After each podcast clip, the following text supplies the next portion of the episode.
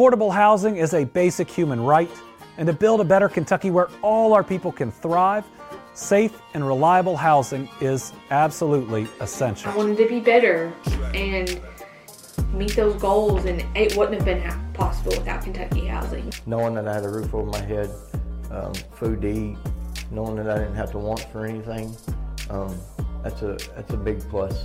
Being a single parent and not having to worry about um, you know housing, uh, paying bills while you know being in school. But I am here to tell you that there's a lot of beauty in this part of the county. Bringing it home with KHC. Thanks for joining us for another edition of Bringing It Home with KHC. I am your host, Steve Morrow. Last year, we launched this podcast as another way to tell the KHC story. In 2022, we held our first in person conference since COVID began. We found that many of our partners and counterparts yearned to connect, to celebrate their accomplishments, to collaboratively tackle challenges, and to begin rebuilding the state. We use that as a model for our podcast. We began in January by establishing the state of affordable housing in Kentucky and discussing challenges for multifamily developers and loan officers. We explored the need for fair housing and spoke with KHC staff and partners about how Kentuckians can achieve their dream of homeownership. In July, we offered a multi part look at how the eastern Kentucky floods impacted the region and how residents and KHC partners are rebuilding. And we ended the year with a look at weatherization and homeless resources and the state of affordable housing in Kentucky's two largest cities. Before we embark on a new year, we wanted to revisit some episodes from last year starting with Patrick Bowen, who we spoke with all the way back in January. Affordable housing. I guess it's, you know, just generally, it's up to the community to decide what they might define that as. But broadly speaking, affordable housing uh, is any housing that uh, uh, meets the needs of lower income households. And depending on you know, the financing that might be behind the project, um, it might mean those that make up to 50% of area median income, which ties to government subsidized programs or it might go up to 80% of median income, which is low income tax credit programs. Um, I will say this there are some communities that still consider affordable housing. Those that make over 80% of median, median income might go up to 120%. Now, the nomenclature on that kind of uh, varies from community to community, but a lot of folks will call that affordable workforce housing. So I know there are communities that, again, are trying to find that almost missing middle um, because, again, the tax credit program is out there to accommodate those that make up to 80. Government subsidized meets the needs of those, or at least tries to meet the needs of those that make 50% or up to 50% of median. So there's that segment out there that I think a lot of communities are starting to look at. And I think it's at 81 to about 120% of median. And that might be affordable workforce housing. So that's the world that we're in. And that's what our company, even though our company does focus on a lot of different types of housing, um, we are experts in affordable, and that would be my general definition of what uh, what we consider affordable housing. I mean, just nationally, I was looking up numbers uh, last week, and uh, residential uh, building permit activity in the United States, I think in September, was its lowest point in the past year. And so you are seeing the impact of uh, interest rates, uh, specifically tying to residential development. But meanwhile, you're correct. I mean, home prices are still going up. Now they're not at the level they were. I think nationally, uh, home prices were up about seven percent uh, in September uh, over the preceding September. Um, but back in the spring, uh, it was you know 14, 15, 16 percent. So it's slowing down. The rate of increase is slowing down in terms of home prices, but it's still positive. And the same thing for rentals. You know, part of this obviously this this uh, podcast is to talk about rental housing and the same thing is happening where nationally you saw rental increases uh, around 13 to about 17% in the spring, uh, early summer. Now we're down to about 8% nationally, still increasing, still outpacing uh, many household incomes. So the challenge is still there for uh, particularly lower income households to be able to afford, whether it's to buy or to, to rent. Uh, the challenges are still there, but it'll be interesting to see really in the next few months. Um, you know, do they continue to raise interest rates? What happens with inflation? What happens with development costs? I think those are the wild cards that everybody's kind of waiting to see where where we go. One of the things we're finding that's uh, been a, a um, probably a unique post-COVID phenomenon has been the inability of voucher holders to use those vouchers. Brent can probably speak to specific to Bowling Green, But I can tell you, in a lot of communities that we uh, do these broader housing needs assessments, it is not uncommon for you know hundreds or thousands in some cases of these vouchers to get issued, and have as much as 20 to maybe even up to 40 percent of those vouchers, voucher holders cannot use their vouchers. There's a lot of things that go into that. One is a property owner does not have to accept a voucher. Right? There's a whole process and a program that you'd have to go through as a property owner. And so some properties uh, management or ownership does not want to deal with that. And so I have a voucher, but I can't use it at this particular property. But the other thing that's happening, and it's really been the, it ties back to what Brent was talking about rent increases, and, and I was uh, commenting about, is that rents are so high now in some markets that they exceed the payment standard. So Brent's on the right track in, in the sense that, you know, maybe a tactic for a community, and I don't know the process of, of raising the payment standard. I, I my understanding is it's a difficult process, but I could be wrong.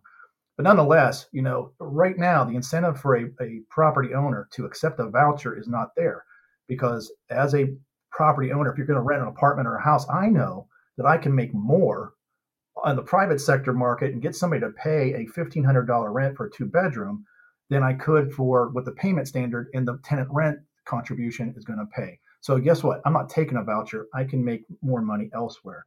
And so that's happening everywhere. The end result is you got voucher holders, a good program and that's federal money that could be coming into communities because the federal government's going to you know pay that portion of the tenant rent that's not coming in because people cannot use vouchers. So that's a major uh, hurdle for the United States and, and all across Kentucky. Right, affordability is at the top of the charts that everybody talks about. One that people don't really talk about a lot, but I think they all know it out there, and that's availability of housing. There's just nothing available. And yes, the problem is more pronounced for lower income households, when we survey markets, not just in Kentucky, but anywhere in the United States, it's almost a universal truth that any subsidized project is usually full or 99.8% occupied. But even the, the tax credit product, um, in most cases, it's really rare for us to survey a, a, a, whole housing stock of tax credit product in a, in a community and come back with an occupancy level of less than 98%. And in many of those cases, uh, they're full. In September, we had a conversation with Christy McCravey, Executive Director of the Louisville Affordable Housing Trust Fund, and Rick McQuady, Affordable Housing Manager for the City of Lexington, to discuss the state of affordable housing in those two cities. Here in Louisville, and back in 2018, we did a housing needs assessment. Um, a firm out of Pittsburgh did a very detailed study to determine that we had a shortage of more than 31,000 units for households with incomes less than 30% AMI. So if you think about 30% AMI, um, and in 2023 terms, that is somebody, if it's a single family households, they make less than 18,850. And for a household of four, which is kind of our banner, mm-hmm. we look at that household of four number, that is an income of less than $30,000. So if you can imagine trying to make everything work for four people with a gross income of $30,000, that's where the need lies. So we have an abundance of people that are what we call overburdened, cost burdened, meaning they pay more than 50% of their gross income for housing. And we're trying to right size those numbers. And we are at the five year mark for our housing needs assessment. So we're really at the point now where we're seeking to uh, update those numbers. And, you know, it'll be interesting to see what we learn. yeah, and Lexington, Lexington is much the same. Uh, we have a tremendous need. And we haven't done a housing needs assessment since 2014. Actually, the housing needs assessment is what spurred the uh, Urban County Council to create the Affordable Housing Fund because it identified 6,000 households who uh, were what's called, like what Christy said, rent burden or overburdened, uh, paying more than 50% of their income for household expenses, rent, or in the case of a mortgage, your mortgage payment, which includes your uh, insurance and taxes as well. And the rent includes your rent plus your utilities. Uh, we haven't had a study since then. However, we have just commissioned a new one. Uh, we have an RFP out at this point in time to uh, select a firm to conduct an updated study. Additionally, uh, most of what we, most of the projects that we fund, the larger ones anyway, have a market study. and the market studies just show a tremendous need. I mean, it's just market study after market study uh, just states, uh, just verifies my thought that there just is a, a, huge need for housing, and it's for all spectrums, whether it be those at 60, those at 40, those at 30 percent. Um, just a significant need out there, and um, you know we have over 800 units that are coming online here in the next six months, and I just saw a market study for that will serve a similar population, really maybe 15 miles away from the most of the ones we have now, and the need is still tremendous.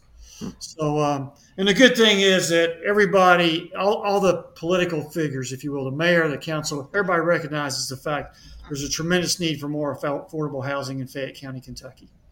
Our priority is to do home ownership in the urban core simply because inside of what we call I 264, the Watterson Expressway, we have a lot of rental. It's a lot of lower income rental. So we would like to bring in some home ownership there to stabilize neighborhoods. And outside the urban core, have more uh, home uh, rental outside of 264.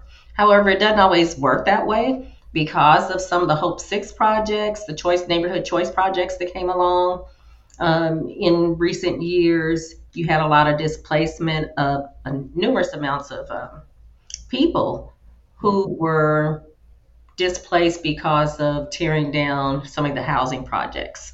So there was replacement units that have been built. They've been built built throughout the county. Um, there are significant uh, numbers of apartments in the west, but also in the in the southwest and in south central. The hardest neighborhood to break into, and wouldn't be any surprise to anybody if you know Louisville, is the east because of cost and because of good old NIMBYism, you know, not in my backyard. So when that happens, it just increases the housing costs for developers. Many of our developers can't afford it. So, you know, there's a lot of work to be done on that front. Uh, there's a lot of work to be done with zoning and ways in order to help to create affordable housing throughout the entire county and not to concentrate it because it is not our goal to concentrate housing. Uh, we're the same way, Christy, uh, in, in, Lexington. Uh, geographic distribution is very important to us. That, um, if you will, that we don't concentrate all the affordable housing in, in one area of Lexington.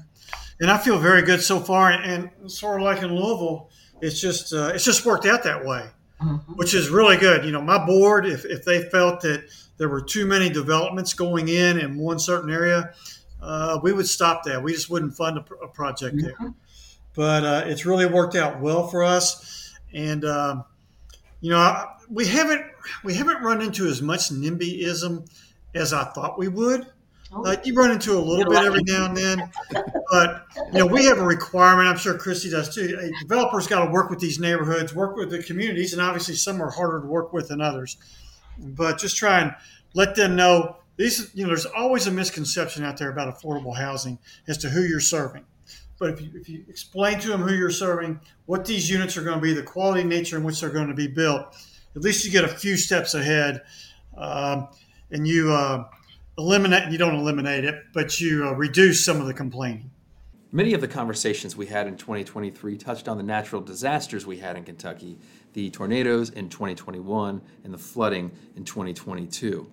We spoke with Jim King, president of Fahe, back in February, and he had this to say about how those events are shaping affordable housing. I do think whether this is central to the conversation that you want to have or not. I, I, do think I do think that the issues around climate change we definitely have seen a lot more happening in happening in our region that have affected people. Um, the tornado in western Kentucky, which was just before that.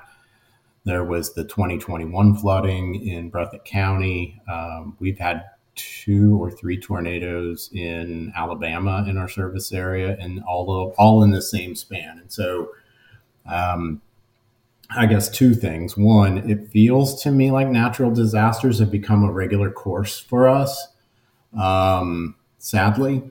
Um, so I think, um, uh, and and uh, at the same time, I, I, I, would I would just express that some of what we've seen in eastern Kentucky in this 2022 flood is among the most devastating that I've seen in my 30 plus years of of this work.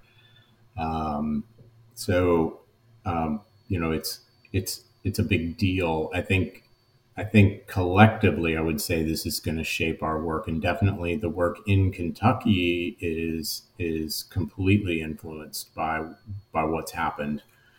Um, it you mentioned um, some of our members. We had we had eleven of our members who were affected by the flood, um, and um, some not as significant, of course, as others, where we have four counties that were federally declared disaster area, and and and it, that's a big deal. You know, it was it was a big it's a big issue. We've got, I believe, five members who are pretty active on a daily basis on either uh, flood recovery or thinking about the permanent rebuild um, on on the housing side, um, and and I think there's a lot of work to do there.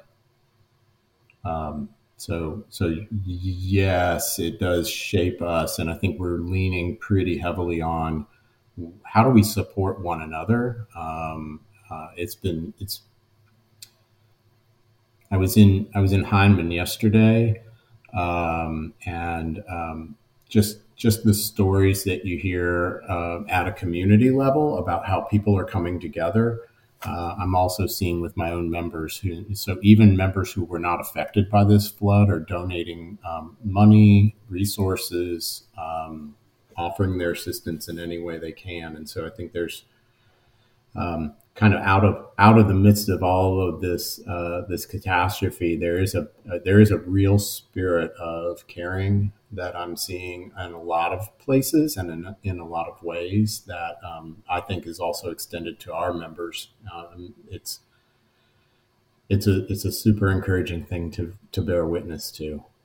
We have not built for a very long time um, uh, a housing stock at the pace at which people really do need it, um, and that's across the whole housing spectrum, uh, market rate, um, multifamily, single family, uh, affordable, any of it.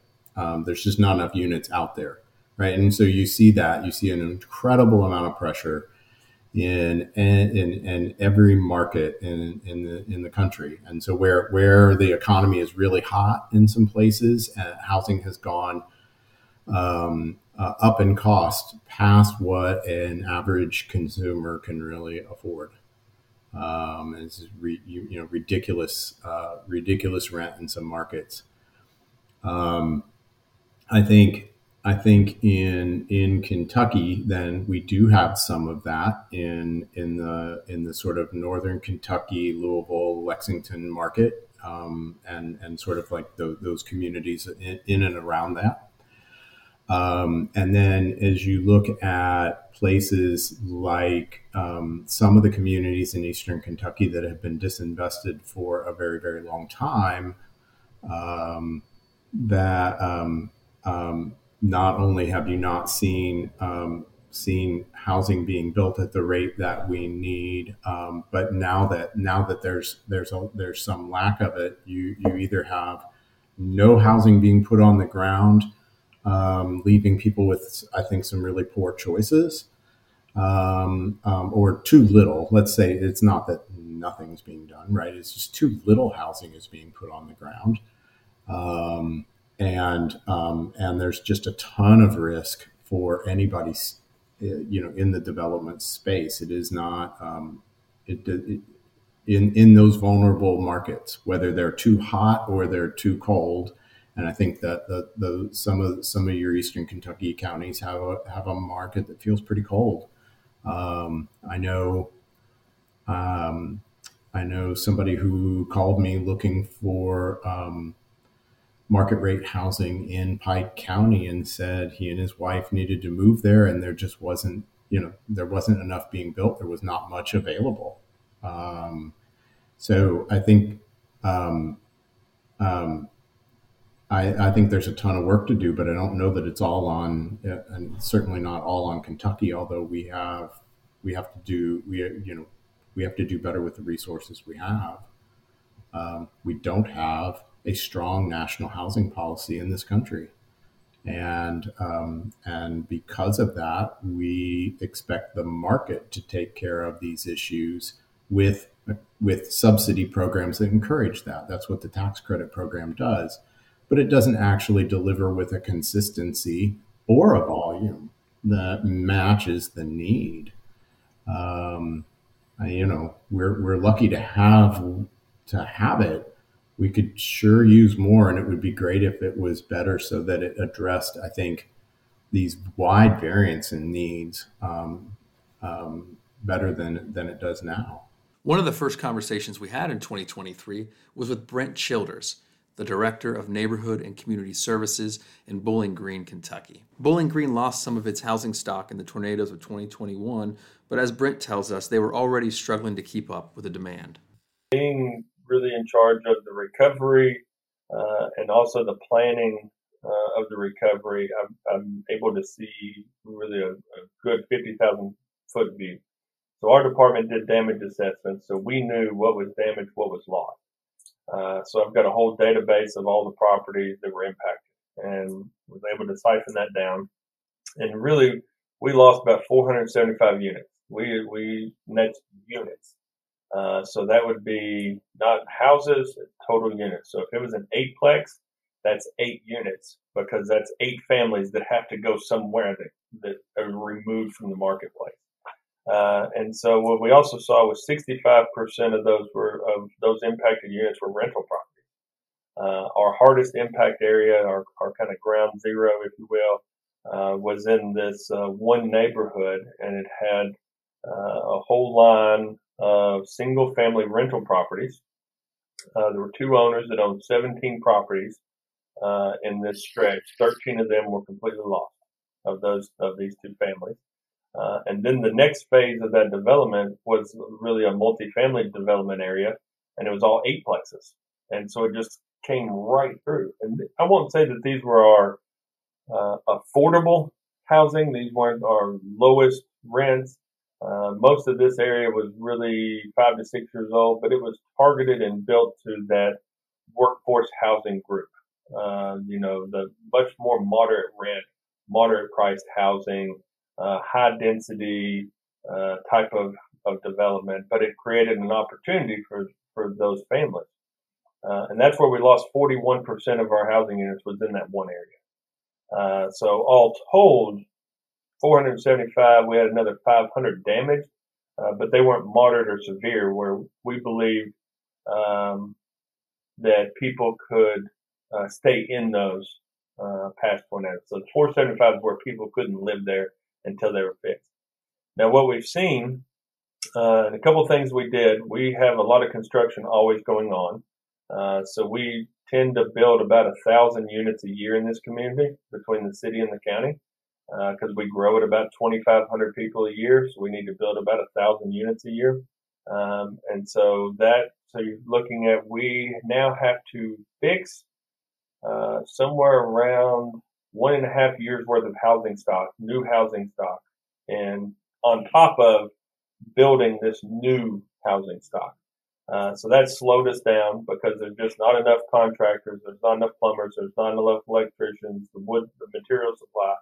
Uh, but we also saw those 475 families gobbled up any vacancy that was out there, and there wasn't 475 units to be gobbled up. Uh, they, there wasn't that much vacancy in the market, and that's where the temporary housing comes in. Uh, so they brought in some of the temporary trailers and things like that. Now we were fortunate; we only ended up with about 30 trailers, uh, but we also worked very hard. Uh, we identified construction uh, new multifamily projects that were close to completion.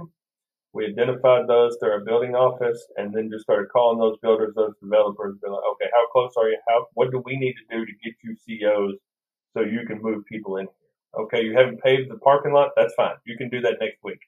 But we need these units, you know, get your toilets in there, get your smoke detector, let's make them livable. And we were able to bring, I don't know, probably 80 online in just a couple of weeks.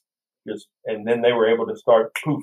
I mean, then they went from uh, you know 90% complete to 100% occupied in just a very short amount of time. But that what we were really trying to do was increase our supply because we had lost a, a portion of our supply. Now, where Bowling Green, Warren counties, uh, I think, different from some of the other communities in West Kentucky about this. 475 units lost. We have in Bowling Green, we have probably 30,000 housing units.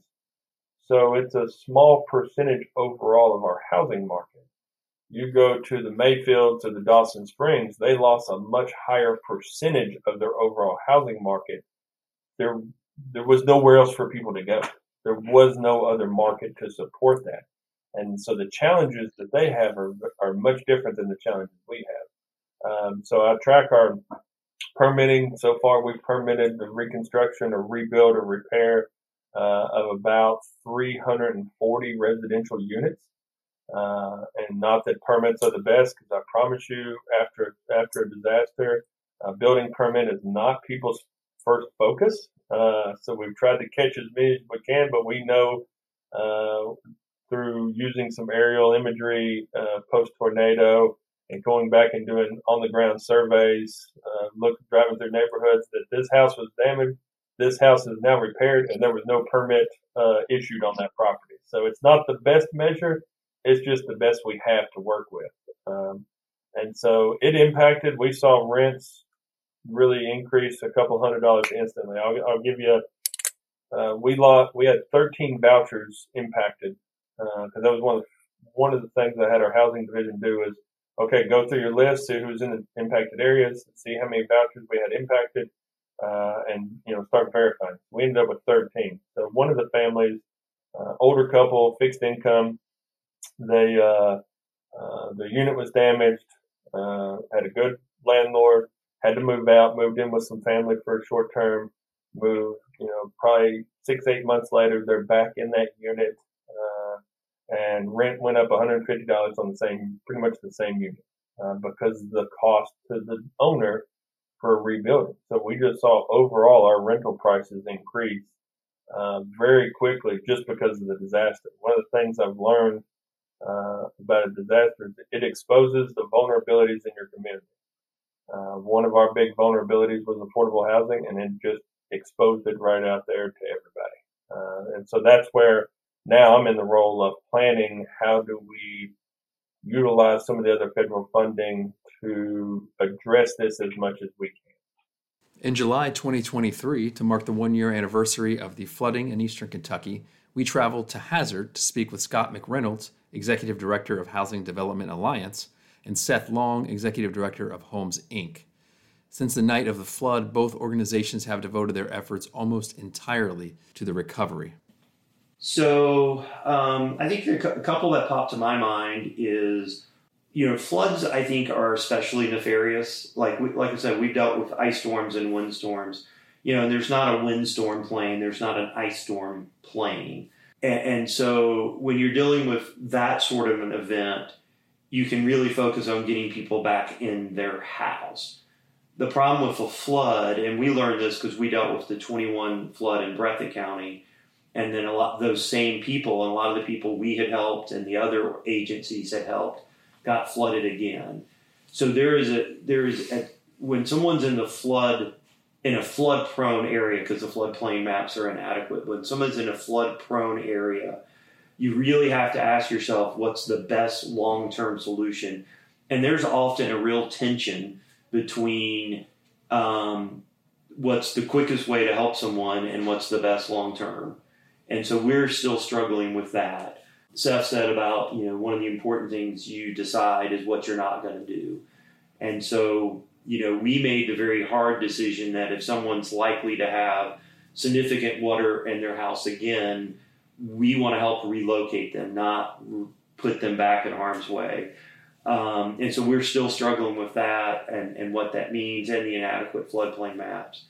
And then, um, particularly for us in Breathitt County, and I think it's true in Letcher, um, if you're relocating someone, you need land mm-hmm. that doesn't flood, and, and that's a real struggle. Um, we, we found some in Perry, we found some in Knott, Um, the governor has found the high ground communities. I think there's one in Perry and one in Knott. Um, but we don't have that in Breathitt. I'm not sure the status of Letcher. It's in discussion. Yeah. You know, um, I think I think uh, some of the uh, challenges that I see coming down the pike um, are in in Central Appalachia, um, low income, poor folk. They own their house. A high percentage of people own their homes. Maybe they ain't much, but they own them, and it's a roof over their head, over their heads, over their families. Um, a lot of those homes aren't there anymore. They got taken away. So, what do you do with a family that is super low income, had a place to live, but even if you build them a new home, they're not going to be able to afford the insurance and taxes of that new home. That's a big problem. That's a problem. Th- those are the situations that are hard to know. Uh, and, and, there's not easy answers to it, but we see it a lot and we don't know how to help um, those families. I think another challenge ahead is hoping that our communities have a high bar when it comes to considering uh, people who who have been resourceful with the help of volunteers, maybe some a load of sheetrock and some insulation and floor coverings, have got back into their home, but it's not quite what it was before the flood. Um, but they didn't permit the projects. they didn't mitigate the flood risk, and they're still there. Will will we have a high bar and give these people opportunity to do something different with this federal investment mm that's coming in, giving them an opportunity to move to higher ground and not consider them whole, complete, or repaired? Um, I worry about that. Uh, we, we, need to have a high bar, and um, sometimes I don't know if we do or not. But the next time a flood comes for that family, uh, there won't even be FEMA assistance because they didn't permit the project, because they didn't mitigate the risk, because they didn't purchase the flood insurance that they couldn't afford anyway. Um, we these families, I, I, hope that we can give them an opportunity to do something vastly different, and a lot of those families don't even haven't even seen a vision cast before them that there might be something different mm. that they can do, and that's one of the things that you know a, a challenge before us is casting a vision. Hey, we can do something vastly different, but it's hard to cast a vision when those dollars aren't certain sure. and on the ground yet. So it, there's a real tension yeah. with how to do that. So those are some of the things that keep me up at night. In addition to people who've repaired houses, we've seen people who have bought garden sheds or tool sheds yep. and converted them to tiny homes that are right back in the floodplain. And it's not because they want to live in a tiny home in the floodplain. It's because they're resourceful. Yeah. They didn't want to be homeless. Yeah. And, and they, you know, they, they were able to do it. Uh, sure. We've seen people buy new and used trailers and, and set them again back up in the floodplain because that's what they could afford. And so we need, as we go through the recovery process, to, to view those as interim solutions or partial solutions and not as if said, oh, this person's got a used trailer, they're housed, and we're going to um, go on and, and ignore them. Um, on that trip to Hazard, we also spoke with two homeowners directly affected by the flooding, including Sherry Mullins, who you'll hear in this clip. Well, the evening of the flood, it was just a pretty sun, sunny evening, and uh, my nieces had come down and their children, and they were just playing, you know, out in the yard. And I always watch the weather, but for some reason, I did not watch it that evening. Had I known they were giving seven inches of rain, you know, I certainly would have not have gone to bed. But uh, I, I did go to bed and I was asleep. And um, my aunt that lived down below me, she called and she said that the creek was up, which now she is worrywart. And uh, she had a chicken coop, you know, and she was worried about her chickens. So I got up and um, I, I always check the radar. And I remember seeing two red spots. And I told her, I said, it's on the way out. And but little did I know those spots were going to come together and stay. So um, I got up and I did put my clothes on, and it, it was just a few yards, you know, to her house. And when I went outside, it was like it smelled like a tropical rainforest or something like that, where you know I've been to, you know, like in a, You a could zoo or smell the something. water. You could smell it, and it was raining so hard that I barely could see how to walk, and the thunder was jarring the ground and, and the lightning. And um, when I walked down through there, I looked at the creek, and it was up, but I had seen it way bigger. Yeah. So I got to their to her house, and we were just sitting there. And of course, she wanted to go out, and I kept telling her no. So um, then my niece, but, but when I was walking out the door, uh, the uh, National Weather Service sirens, you know, the, on the phones had started going off. But by that time, we were already washed away. And when when we got down there, my niece texted, and we got a little family chat, and she said it's under my house, and I'm thinking. It, it can't be. That is too high. So I got up and I walked over to the front door of my aunt's house and I opened the door.